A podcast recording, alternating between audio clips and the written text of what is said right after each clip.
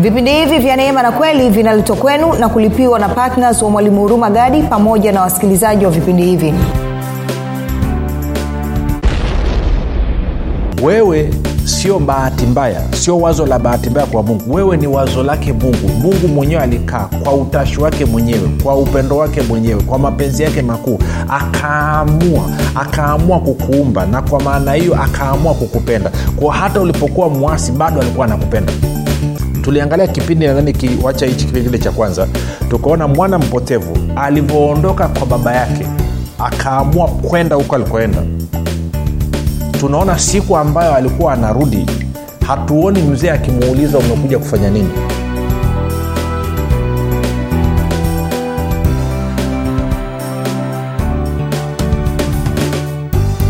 rafiki ninakaribisha katika mafundisho ya kristo kupitia vipindi vya neema na kweli. Jina langu naitwa hurumagadi ninafuraha kwamba umeweza kuungana nami kwa mara nyingine tena ili kuweza kusikiliza kile ambacho bwana wetu yesu kristo ametuandalia. Kumbuka tu mafundisho ya kristo yanakuja kwako kila siku muda na wakati kama huu yakiwa na lengo la kujenga na kuimarisha imani yako. Wewe unanisikiliza ili uweze kukua na kufika katika cheo cha kimo cha utimilifu wa kristo. Kwa lugha nyingine ufike mahali uweze kufikiri kama kristo uweze kuzungumza kama kristo na kutenda kama kristo. Kufikiri kwako rafiki kuna mchango wa moja kwa moja katika kuamini kwako. Ukifikiri vibaya utaamini vibaya lakini ukifikiri vizuri ndahiri utaamini vizuri. Hivyo basi fanya maamuzi ya kufikiri vizuri na kufikiri vizuri ni kufikiri kama kristo na iliweza kufikiri kama kristo unabudi kuwa mwanafunzi wa kristo. Na mwanafunzi wa kristo anasikiliza na kufuatilia mafundisho ya kristo kupitia vipindi vya neema na kweli tunaendelea na somo letu linalosema linalosema uh, amini uchambuzi wa kitabu cha waefeso na tuko katika mlango ule wa pili kipindi chetu chini cha tatu. Uh, kama ukuweza kusikiliza vipindi viwili na hata ile wiki ya kwanza basi nitakushauri uweze kufanya namna hiyo Uh, leo tunaendelea. Tulikuwa tumejikita katika ule mstari wa pili na leo tutataka tupige hatua kidogo tuendelee alafu mambo yatakaa vizuri. Na somo la leo liko zuri kwelikweli hasa wale ambao eh, eh, mnapenda kufungua anga hebu msikilize kwa makini kabisa mweze kujua kile ambacho kinazungumzwa. Um, mafundisho haya yanapatikana pia katika youtube chanel yetu inaitwa mwalimu ruma gadi lakini pia kama ungependa kupata mafundisho kwa njia ya sauti basi tunapatikana katika mtandao wa kijamii wa telegram. Telegram nafanya kazi kama whatsapp. Unaweza ukatuma jumbe mfupi tukasema niunge nao ukaunganishwa kwenye grupu la mwanafunzi wa kristo na ukapata mafundisho ya kila siku saa kumi alfajiri. Faida ya kujiunga kwenye grupu hili ni kwamba unaweza ukasikiliza mafundisho sio tu haya ambayo tunaendelea nayo wiki hii lakini hata kama una maswali kwenye eneo fulani unaweza ukaenda ukatafuta mafundisho ya nyuma na hivyo ukaweza kusikiliza namba ni 7895242 kwa tuma ujumbe mfupi tusema niunge nao utaunganishwa napenda kutoa shukrani za dhati kwa mungu kwa ajili ya kwako wewe ambaye umekuwa ukisikiliza na kufuatilia mafundisho ya kristo kila itwapo leo lakini zaidi ya yote umekuwa ukihamasisha wengine nao waweze kusikiliza na kufuatilia. Pia namshukuru mungu kwa ajili ya kwako wewe ambao umekuwa ukifanya maombi kwa ajili ya wazaji wa vipindi vya neema na kweli kwa ajili ya kwangu mii pamoja na timu yangu nasema asante sana kwa maombi yako. Maombi yako ni ya muhimu ni nguzo muhimu kwao usije ukaacha hata siku moja kuomba na mwisho ninamshukuru mungu kwa ajili ya kwako wewe ambao umefanya maamuzi ya kuwa patna wa vipindi vya neema na kweli na unachangia gharama za kupeleka injili kwa njia ya redio ili watu wengi zaidi waweze kufikiwa. Ninakupa ongera sana sana sana sana kwa upendo wako kwa uaminifu wako kwa utii wako. Hakika unachangia katika kubadilisha maisha ya watu. Basi ninyi nyote nasema neema na amani ya bwana wetu yesu kristo izidishwe kwenu na mzidi sana kukua katika maarifa ya kumjua yesu kristo pamoja na neema yake baada ya kusema hayo basi rafiki nataka tuendelee tuko katika mlango ule wa pili. Na tulikuwa tumeangalia mstari wa kwanza tayari na mstari wa pili na, na watatu uja nisome tena. Anasema hivi nanyi mlikuwa wafu kwa sababu ya makosa na dhambi zenu ambazo mliziendea zamani kwa kuifuata kawaida ya ulimwengu na kwa kumfuata mfalme wa uwezo wa anga roho yule atendaye kazi sasa katika wanawakwasi ambao zamani sisi sote nasi tulienenda kati yao katika tamaa za miili yetu tulipoyatimiza mapenzi ya mwili na ya nia tukawa kwa tabia yetu watoto wa asira kama na hao wengine. Tafadhali zingatia angalia jinsi ambavyo paulo anazungumza. Anazungumza na kanisa la efeso na mambo anayoyazungumza hapa anaelezea mambo ambayo walikuwa wakiyafanya zamani walikuwa wakiyafuata zamani angalia mstari wa pili na watatu anasema ambazo mliziendea zamani zamani sio sasa hivi zamani kwa kuifuata kawaida ya ulimwengu huu na kwa kumfuata mfalme wa uwezo wa anga roho yule atendaye kazi sasa katika wana wa kuasi. Tatu ambazo zamani naona anavyosisa neno zamani ambazo zamani zamani zamani sisi sote nasi tulienenda kati yao katika tamaa za miili yetu tulipoyatimiza mapenzi ya mwili na ya nia tukawa kwa tabia yetu watoto wa hasira kama na hao wengine. Lini zamani. Lini zamani. Sasa uh, alafu uh, nifanue kitu kimoja kidogo hapa kwamba si rafiki uh, kabla hauja haujazaliwa mara ya pili kuna mambo ambayo ulikuwa ukiyafanya unaona ni kawaida. Na yalikuwa hayakuletei shida. Kwa sababu ulikuwa una ulikuwa ni mwasi kwa sababu roho ama mkuu wa anga mfalme wa anga alikuwa akitenda kazi ndani yako wakati huo e, mauti ilikuwa ikitenda kazi ndani mwako. Na ndio maana wengine ilikuwa kutukana upate shida. E, wengine ilikuwa kwenda kufanya mambo ya ajabu ajabu upate shida ukienda ukinywa kwa mfano pombe ukalewa uka, uka e, ukafanya na vituko ukiamka kesho kutana na rafiki zako mnasifiana. Wanasema aisee jana yani ilikuwa yani aisee yani ile kitu ile. Yani unahadithia mtu, kila mtu wiki nzima. Jinsi ambavyo mlienda mkanywa mkafanya vituko mkafanya nini. Lakini ulipozaliwa mara ya pili ilipotokea tu hata umekunywa eh, robo chupa ya bia ndani ukajisikia vibaya kwelikweli kwa nini? Kwa sababu asili yako imebadilika. Kwa sababu haufuatishi tena kawaida ya ulimwengu huu. Yale mambo ambayo zamani ulikuwa ukiyafanya katika ulimwengu huu ulikuwa unaona ni, ni sawa ulipokuja huku ukifanya inakuwa ni shida. Sasa of course tunafahamu pia e, kuna watu wamefundishwa vibaya. Kwa hiyo kuna vitu vingine ambavyo sio matatizo wameaminishwa kuwa ni matatizo. Hiyo nayo ni shida. Na kwa maneo dhamiri zao hazijafundishwa kama dhamiri yako jaifundisha waefeso waefeso sio waefeso waibrania tano mstari wa 14 anasema kwamba unatakiwa ifanyie kusema 14 kwamba dhamiri yako unatakiwa uifundishe kuweza kudisen kupambanua mema na mabaya. Kama ujaweza kufundisha dhamiri yako itakunyuka kwelikweli kwa mfano kama umefundishwa na kuaminishwa kwamba mwanamke kuvaa suruali ni dhambi ukiona wanawake wamepita wamevaa suruali utapata shida kwelikweli na hasa ukimwona mpendwa amevaa suruali. Yaani itakusumbua ujawahi kuona. Na hata wewe mwenyewe kama ni, ni, ni mwanadada ama mama ikatokea umevaa suruali unajisikia vibaya. Yaani itakuchukua muda mpaka uzima. Yake dhamiri yako iliaminishwa kwamba kuvaa suruali ni dhambi. Na kwa maana hiyo hata unapoanza kuvaa suruali wiki ya kwanza ama mwanzo mwanzo utapata shida lakini kwa ambaye hajawai kufundishwa hivyo amezaliwaga in fact siku alivyozaliwa alizaliwa amevaa suruali. Akivaa suruali apati shida. Siko ananyelea kitu nachokizungumza ama nakumbuka wakati ule miaka mingi iliyopita wakati huo ndo tunasikasikia injili miaka ya tisini ile e, kuwa kuna revival moja kali sana. Tulikuwa tume, tumeambiwa kwamba kukata m, mtu kukata panki kukata denge wanaita wakati huo ni dhambi eh? na kwa maana hiyo ulikuwa ukiona mtu amekata panki amekata denge unasema huyu anakwenda jehanamu ya moto. Na kwa maana hiyo mtu ukienda kwa kinyozi ukanyolewa alafu kinyozi akasawa akakukata denge yani unaona jehanamu hii hapa. Sasa hivyo vitu takiwa ndomana unatumia neno la mungu kama kipimo. Kwao turudi lakini kwenye pointi yetu.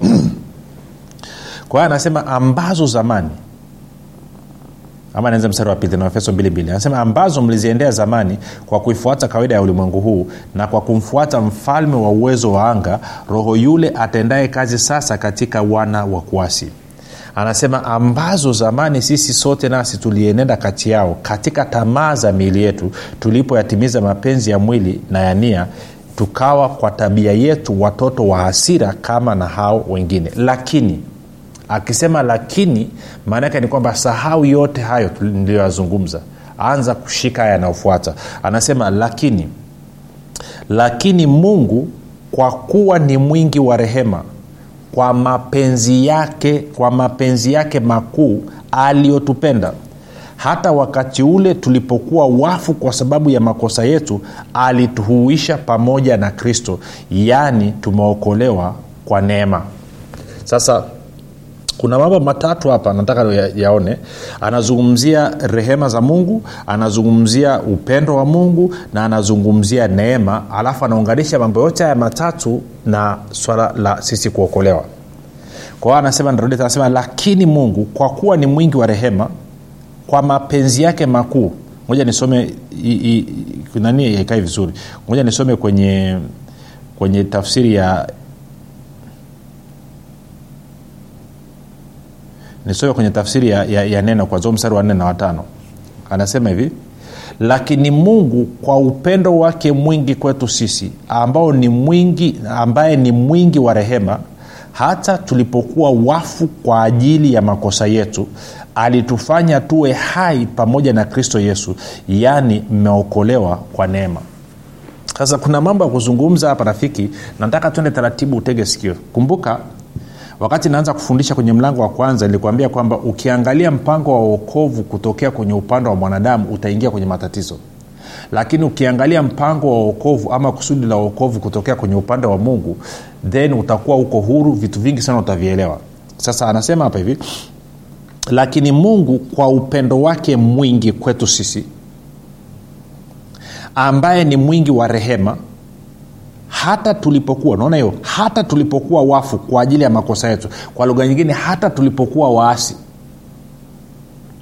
alitufanya tuwe hai pamoja na kristo yesu.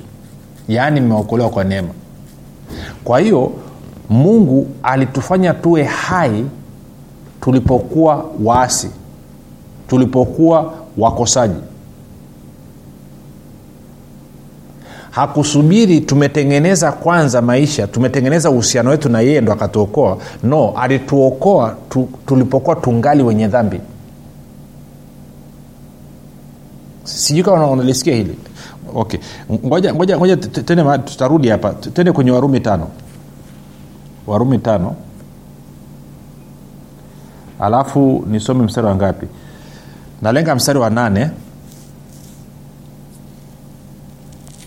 anasema hivi bali mungu aonyesha pendo lake yeye mwenyewe kwetu sisi kwa kuwa kristo alikufa kwa ajili yetu tulipokuwa tungali wenye dhambi. Tungali wenye dhambi. Sasa anasema basi zaidi sana tukiisha kuhesabiwa haki katika damu yake tutaokolewa na ghadhabu kwa yeye. Kwa hiyo anasema mungu alionyesha upendo wake na kufunua rehema yake kwetu sisi kwamba kristo alikufa kwa ajili yetu tulipokuwa tungali wenye dhambi. Unajua kuna dhana rafiki imejengeka kwamba mungu anachukia watu wenye dhambi. Si kweli. Huo ni uongo kutoka kuzimu na ukisikia mtu anayekwambia kwamba mungu anachukia wenye dhambi sio tu kwamba huyo mtu hamjui yesu kristo lakini pia huyo mtu hamjui mungu. Na kama huyo mtu anasema ye ni mtumishi hastahili kuwa mtumishi. Kwa maana jinsi hii mungu aliupenda ulimwengu aliupenda ulimwengu. Ulimwengu ambao ulikuwa umemwasi. Ulimwengu ambao ulikuwa unamchukia mungu. Ulimwengu ambao ulikuwa kinyume na mungu. Ulimwengu ambao ulikuwa hauna mpango na mungu. Bado mungu aliupenda akamtoa mwana wake wa pekee kwa ajili ya huo ulimwengu. Kwa hiyo anasema mungu amedhihirisha pendo lake kwetu sisi kwamba kristo alikufa kwa ajili yetu tulipokuwa tungali wenye dhambi. Nikupe lugha nzuri. Tulipokuwa tuna asili ya dhambi bado. Je si zaidi sana. Sasa wakati ambapo tuna asili ya haki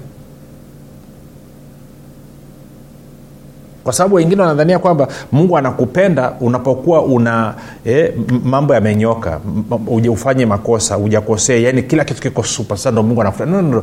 mungu alikupenda ulipokuwa ungali mwenye dhambi. Kwa kama mungu alikupenda wakati huwe ni mwenye dhambi wakati huwe ni mwasi na kuhakikishia hamna unaloweza kulifanya sasa hivi mungu akuchukie. Wala hamna unaloweza kulifanya sasa hivi ili mungu akupende zaidi.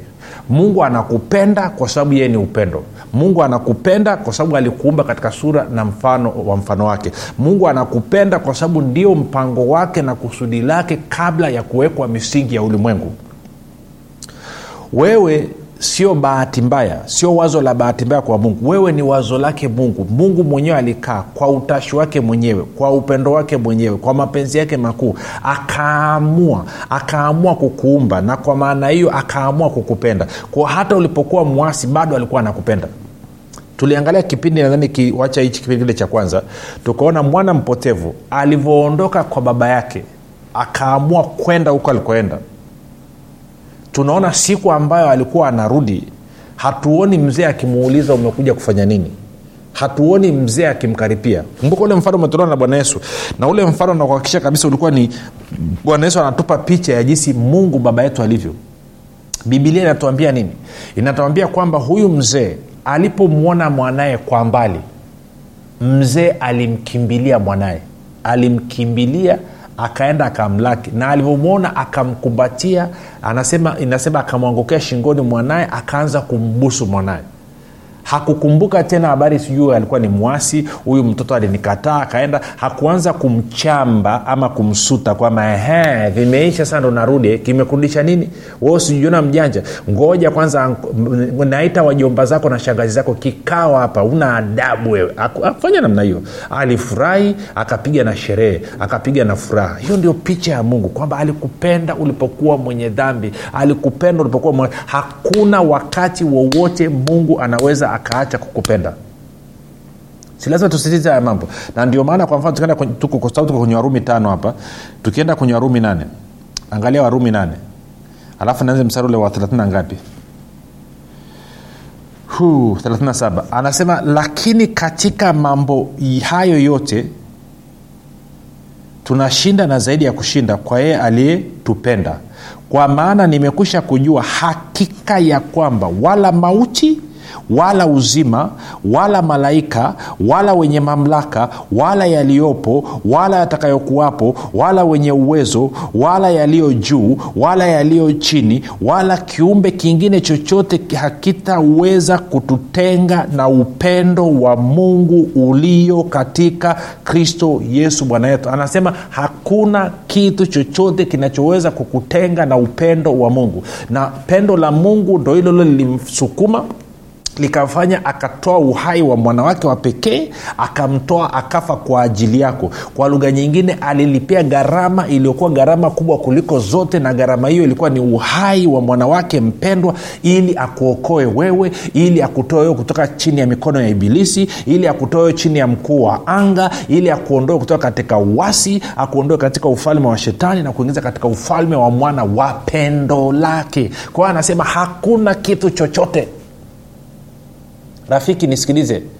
Inawezekana unanisikiliza na kuna mambo yanakusumbua kuna mambo unaangaika nayo kuna tabia fulani fulani uzipendi unajua kabisa sio sahihi zinakusumbua usiruhusu hizo tabia zikakuingizia wazo kwamba wewe mungu anakuchukia kwamba mungu akukubali kwamba mungu amekukataa. Si kweli.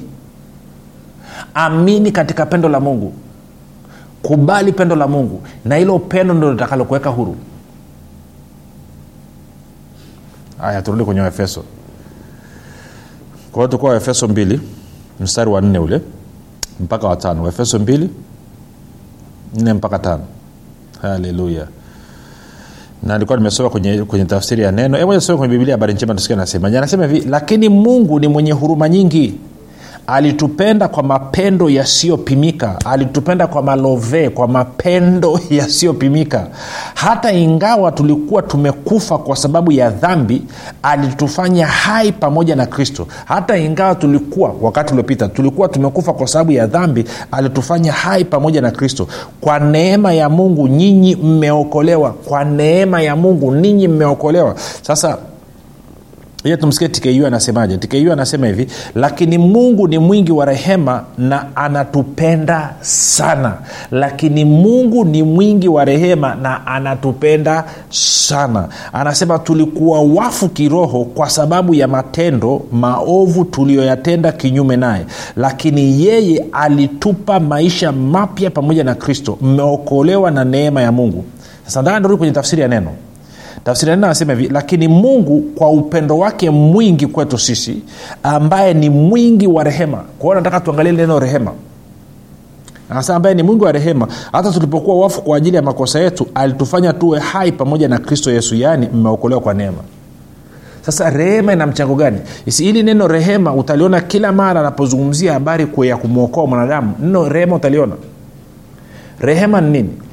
Na neema ni nini? Rehema ni kutokupata kile ambacho ulikuwa unastahili. Ulikuwa unastahili adhabu lakini kwa sababu ya rehema ya mungu hupati ile adhabu. Na neema ni kupata kile ambacho ulikuwa haustahili. Ulikuwa haustahili kupata uzima wa milele lakini kwa neema ya mungu unapata uzima wa milele. Ulikuwa haustahili kutumika na mungu kwenye kuponya wagonjwa lakini kwa neema yake unatumika kuponya, kuponya wagonjwa. Sasa nataka tuangalie neno rehema kidogo alafu tende kwenye ili, ili uweze kulielewa. Tende kwenye warumi tisa. Amna sehemu inaelezea vizuri kama warumi tisa. Warumi tisa nianze mstari ule wa kumi tena.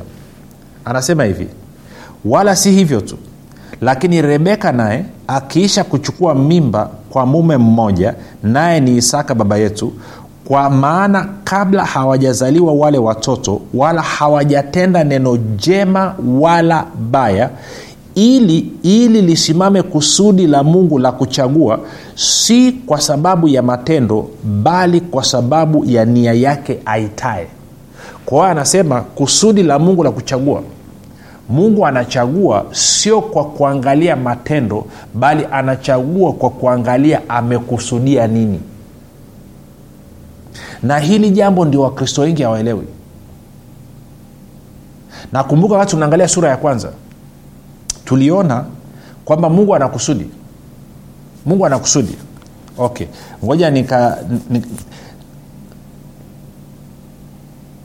anasema warumi 8 28 anasema ma, mambo yote hufanya kazi pamoja katika kuwapatia mema wale wampendao mungu na walioitwa sawasawa na kusudi lake. Alafu mstari wa 29 anasema na wale aliowajua tangu asili eh, hao aliwachagua ili wafanane na mfano wa mwanawake mpendwa ili yeye awe mzaliwa wa kwanza miongoni mwa ndugu wengi. Msara wa 30 anasema na wale aliowajua tangu asili wale aliowachagua hao akawaita. Na wale aliowaita hao akawaita akawaita. Sasa sikia msara anasema anasema anasema anasema, anasema msara wa 11 hapa. Anasema hivi kwa maana kabla hawajazaliwa wale watoto wala hawajatenda neno jema wala baya ili lisimame kusudi la mungu la kuchagua si kwa sababu ya matendo bali kwa sababu ya nia yake aitae aliambiwa hivi mkubwa atamtumikia mdogo. Kama ilivyoandikwa nimempenda yakobo bali esau nimemchukia. Sikia mungu anavyosema. Esau na yakobo wako tumboni mwa rebeka. Hawajatenda jema wala baya. Mungu tayari ameshasema yakobo nampenda esau namchukia.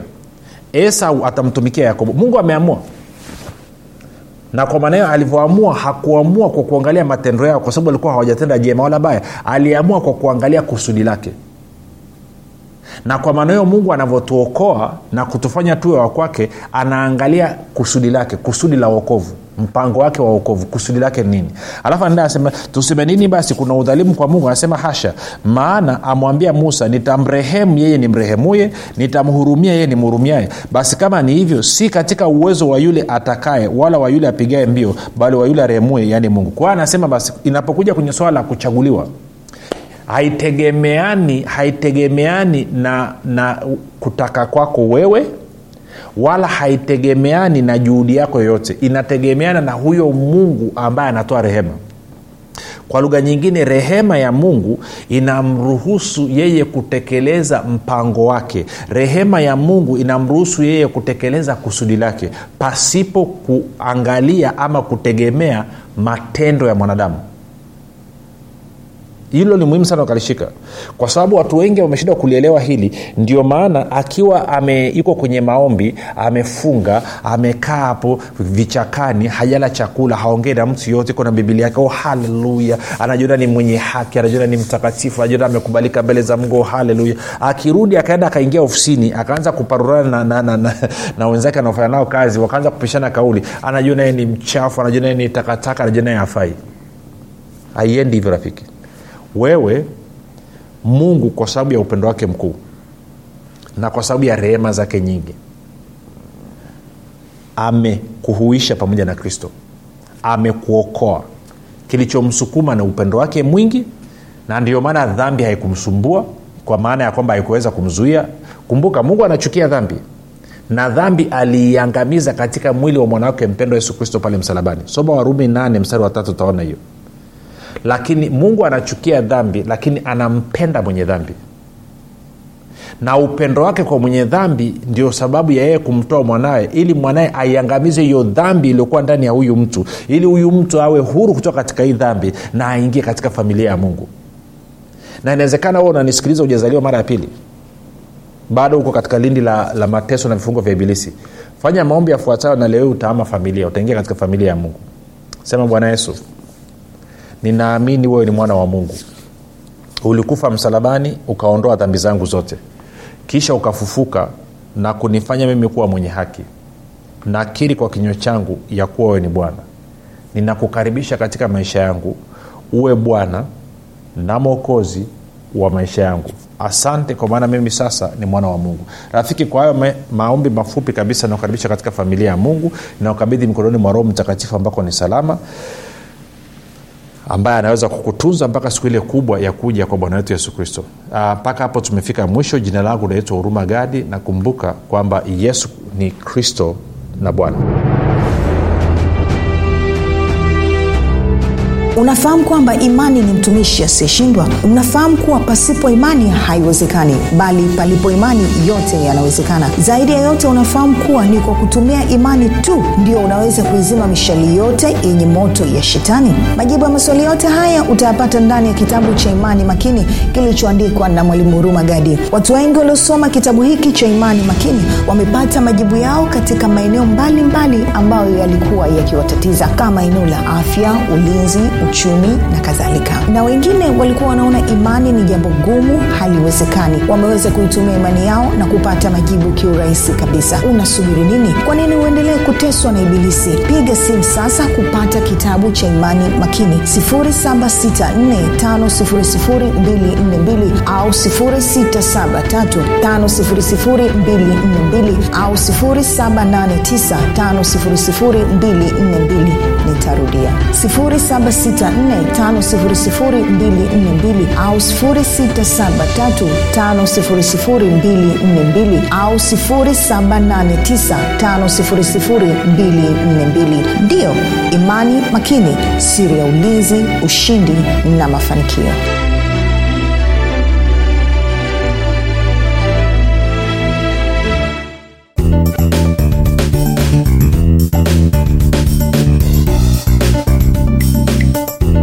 ukisikiliza kipindi cha neema na kweli kutoka kwa mwalimu huruma gadi.